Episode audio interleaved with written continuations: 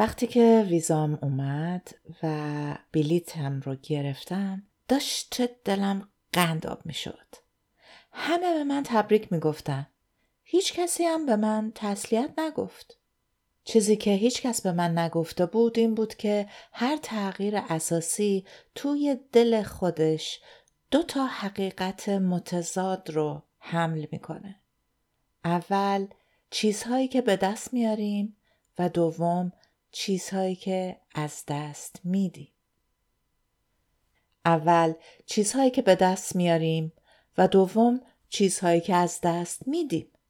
مثلا شما ازدواج می‌کنین و چیزی به دست میارید به نام خانواده ولی همزمان یه چیزایی رو هم از دست میدین مثلا آزادی انتخاب کانال مورد علاقتون یا معاشرت کردن با بعضی از دوستان قبلی به حال شریک زندگی جدید ممکنه سلیقش متفاوت باشه شاید بگید بابا این چه حرفیه من با بهترین دوستم ازدواج می‌کنم و هر دو کاملا هم سلیقه ایم. بازم شما چیزی رو از دست دادین. مثلا تنهاییتونو. بله تنهایی مهمه و نبودنش می‌تونه آزاردهنده باشه. یا چه می‌دونم بچه دار میشیم. چیزی به دست میاد. یه عالم عشق وارد زندگی میشه.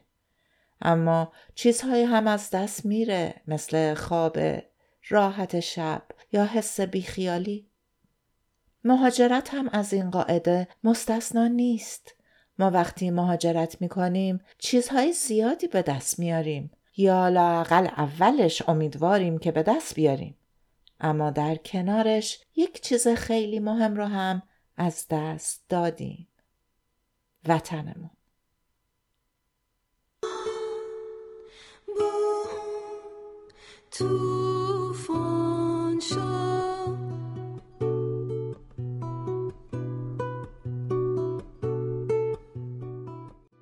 مونا مهراین هستم و شما به پادکست گریز از مرکز گوش می‌کنید. توی این اپیزود در مورد مهاجرت و فرایند سوگواری براتون میگم. میگم شاید به دردتون بخوره. میگم تا خودم فراموش نکنم. یکی بود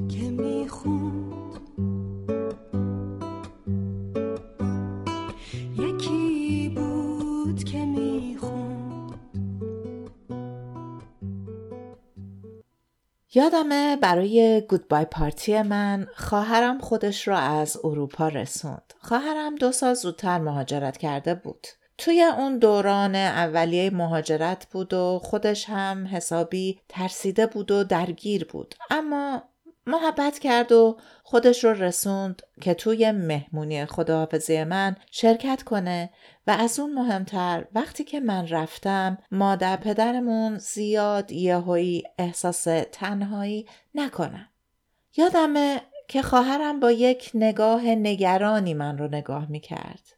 شب آخر هی منو توی آغوش می‌کشید و میبوسید و می‌گفت نترس چیزی نیست. نترسیا من هم که کلا آدم شوتی بودم و داشتم اون وسط میرقصیدم اصلا حالیم نبود که از چی باید بترسم فکر کنم شبیه آدمی به نظر می رسیدم که داره عقب عقب میره میفته توی دره ولی خودش که نمی بینه.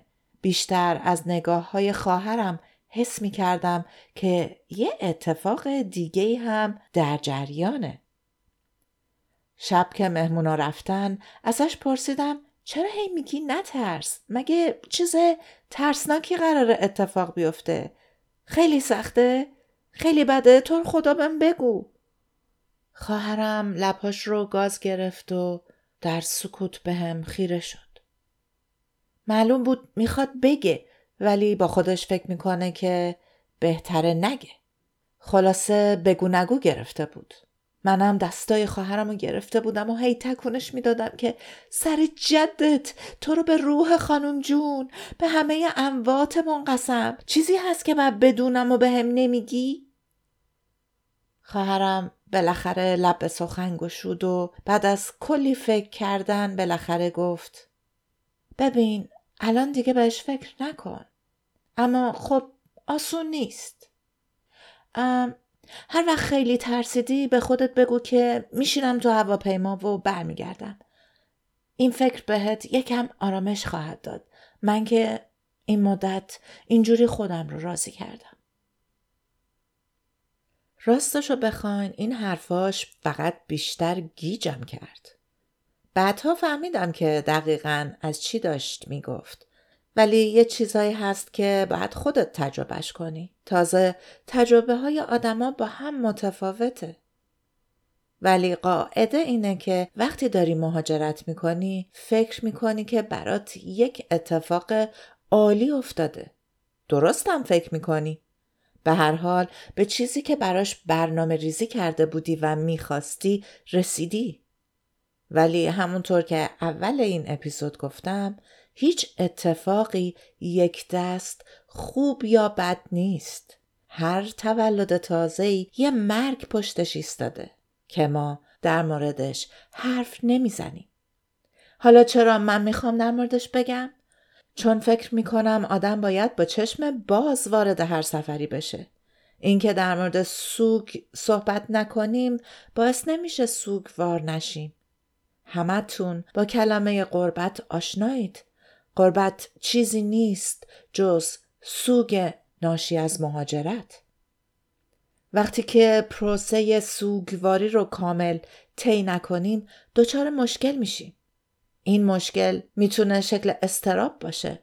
می‌تونه شکل اعتیاد باشه. من یک تازه مهاجری رو میشناختم که خودش دندون پزشک بود. این آقای دکتر از روز اول که رسید مستقیم رفت توی باتل شاپ. جوری بود که واقعا بدون بطری شراب توی ماهای اول دیده نمی‌شد.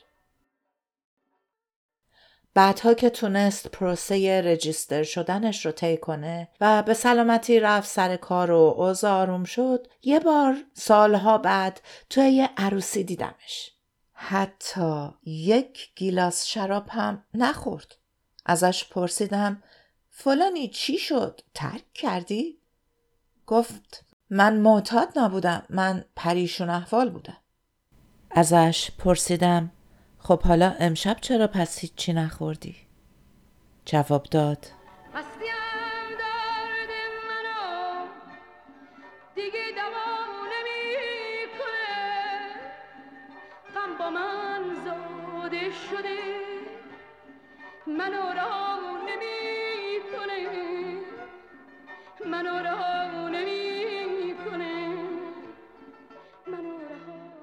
حالا از شوخی بگذریم. درست می‌گفت.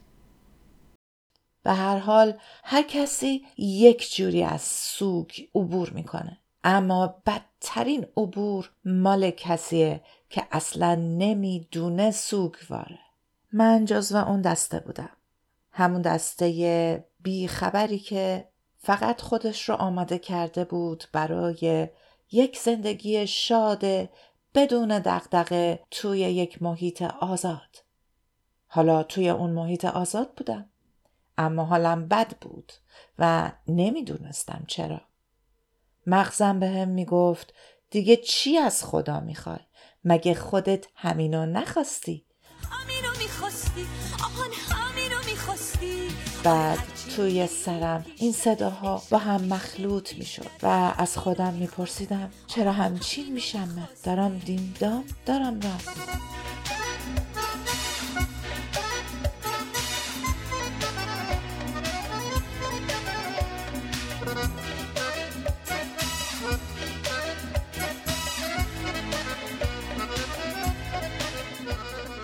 خب اگه همون موقع یک نفر به هم می‌گفت عزیزم تو هیچیت نیست تو فقط سوگواری به خودت اجازه بده که این زمان بگذره کارم خیلی راحت تر می شد. اگه خدای نکرده عزیزی را از دست داده باشین با پروسه سوگ آشنایید. هیچ کس به کسی که پدرش فوت کرده نمیگه پاشو خودتو جمع کن ببین هوا چه خوبه پاشو برو تو پارک قدم بزن قدم خودتو لوس نکن من اما با بی خیالی می‌رفتم توی مهمونی توی نایت کلاب و اون وسط میرخصیدم سعی می کردم غم دلم و با این چیزا سبک کنم اما نمی‌شد. حالا می‌فهمم چرا. خب من ازادار بودم درسته؟ پدرم نمرده بود ولی چیز بزرگی را از دست داده بودم. اگر فکر می‌کنید بار عاطفی وطن کمتر از خانواده است سخت اشتباه می‌کنید. بی خودی که بهش نگفتن مام وطن. عزیزه با همه مرارتهاش با همه سختیهاش با همه اون چیزایی که ما رو از خودش دور کرد. و به وقتش این دوری به شدت گزند است و تلخ. شکوه از تو غرور از تو غم دنیا به دور از تو تو شوق تماشایی تو بی پروا و زیبایی. دلت دریا شبت روشن به نام توست نام من دیدنی ترین. آسمان ای ستاره باران روانشناسا معتقدند که فرایند سوک مراحلی داره. این مراحل عبارتند از شک و انکار درد و حس گناه خشم و چانه زنی افسردگی و در نهایت پذیرش. چیزی که مهمه بدونیم اینه که این مراحل به ترتیب نیستن. ممکنه یکی اول خشم رو تجربه کنه و بعد انکار. ترتیب خاصی وجود نداره. در ضمن مثل امتحان مدرسه نیست که اگه کلاس اول رو پاس کنی بعدش بری دوم. آدم ممکنه بیفته توی یک چرخه تکرار و بین این حسها نوسان کنه. مثلا صبح خشمگین باشه و شب به پذیرش برسه بعد بخوابه و فرداش پاشه و کل اتفاقی رو که افتاده انکار کنه حتما دیدین مهاجرانی رو که توی این فازها مثل پاندول حرکت دورانی می‌زنن و هیچ هم متوجه حال خودشون نیستن. اجازه بدین از انکار شروع کنم. مثلا خواهر من توی فاز انکار بود وقتی پیشنهاد داد که با خودت فکر کن که برمیگردی. خب من قصد برگشت نداشتم پس این یک جور انکار واقعیت محسوب می شد. اما یادمه که به این نصیحتش گوش دادم. خونه ای که توش اتاقک زیر شیروانی را اجاره کرده بودم نزدیک فرودگاه بود و من هر وقت دلم می‌گرفت با خودم می‌گفتم اشکالی نداره میرم بلیت می‌گیرم و برمیگردم. و اینجوری خودم رو تسکین می‌دادم. راستشو بخواین من شخصا از همه مراحل سوک خیلی مفتزهانه رد شدم. مثلا تا مدت ها حس گناه بابت کسایی که جا گذاشته بودم منو رها نکرد. یادم هر وقت از جای با صفایی رد می شدم یا پیرینا یک استیک آبدار برام می پخت حس گناه می کردم که خیلی از مردمم توی ایران از ابتدایی ترین مواد غذایی محروم هستن. اما این از دل رحمی و شفقت من نبود چون بعد بلافاصله وارد مرحله خشم می شدم. خشم نسبت به اون مردم که اجازه داده بودن کشورشون رو ازشون بگیرن. بعدتر مهاجرای خیلی زیادی رو دیدم که توی این فازها نوسان می‌کردن. از یه طرف دلشون برای ایران و ایرانی ها میتپید و از یک طرف بدترین فوش ها و دریوری ها رو نصیب هموطناشون می‌کردن که این ملت اصلا لیاقت دموکراسی ها نداره. ما ایرانی ها اصلا اگه این نبودیم که این نمی‌شد که الان این بشه. خب منم یه جورایی همین حسها رو اون موقع تجربه می‌کردم. چرا مردم نجنگیده بودن؟ چرا خودم نجنگیده بودم و مثل یک بزدل فرار کرده بودم؟ خروج من همزمان بود با شلوقی های جنبش سبز. چند ماه اول اشک میریختم و حس گناه و نفرت و خشم می‌کردم. از خودم از دنیا از آدمای توی ایران از آدمای بیرون ایران که بی تفاوت به سرنوشت تلخ ما از کنارم عبور می‌کردن و اصلا خبر نداشتن که توی کشور من مردم چجوری دارن پرپر پر میشن. اون روز اگه چیزهایی که امروز می‌دونم رو می‌دونستم شاید بهتر می‌تونستم با این همه احساسات متضاد و تلخ کنار بیام. کافی بود روند سوگ رو بشناسم. همین. خب حالا که قانع شدین که مهاجرت یه پروسه سوگ هم همراش داره بیاید بهتون بگم برای کمک کردن به خودتون چی لازم دارید. اول از همه یک گروه یک جمع از دوستان و آشنایان داشته باشین. کسانی که با شما همدلی کنن یه نفر که بهتون گوش کنه یه نفر که حتی باهاتون مخالفت کنه و بهتون بگه خودتو جمع کن.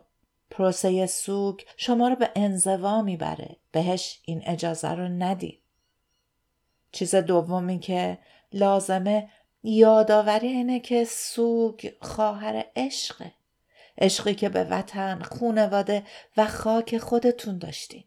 یادتون باشه که حتی اگه دور بشین، حتی اگه هیچ وقت برنگردین، این عشق وجود داره. انکارش نکنین. هر کاری که از دستتون برمیاد براش بکنین. توی سالی که گذشت خیلی از ما ایرانی های خارج نشین برای حمایت از انقلاب محسا امینی به خیابون رفتیم. این یعنی تجلی همون عشق زخمی عشقی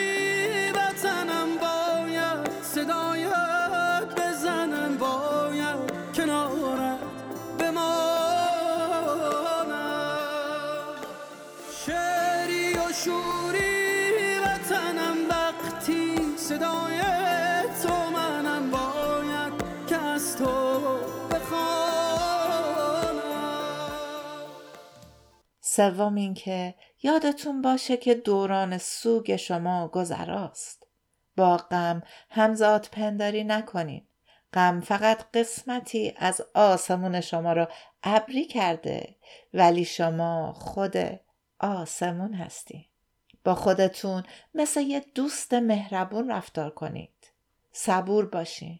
مراقب خواب و خوراکتون باشین. خودتون رو شماتت نکنین که چرا قوی تر نیستن یا چرا استرس دارن.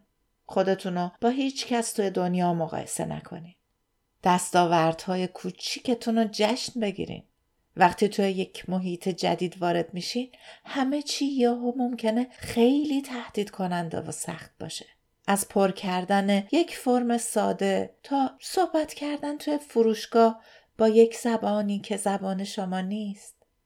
گاهی وقتا برای من حتی بیرون اومدن از خونه و راه رفتن کنار خلیج به اون زیبایی کار سختی محسوب می شد.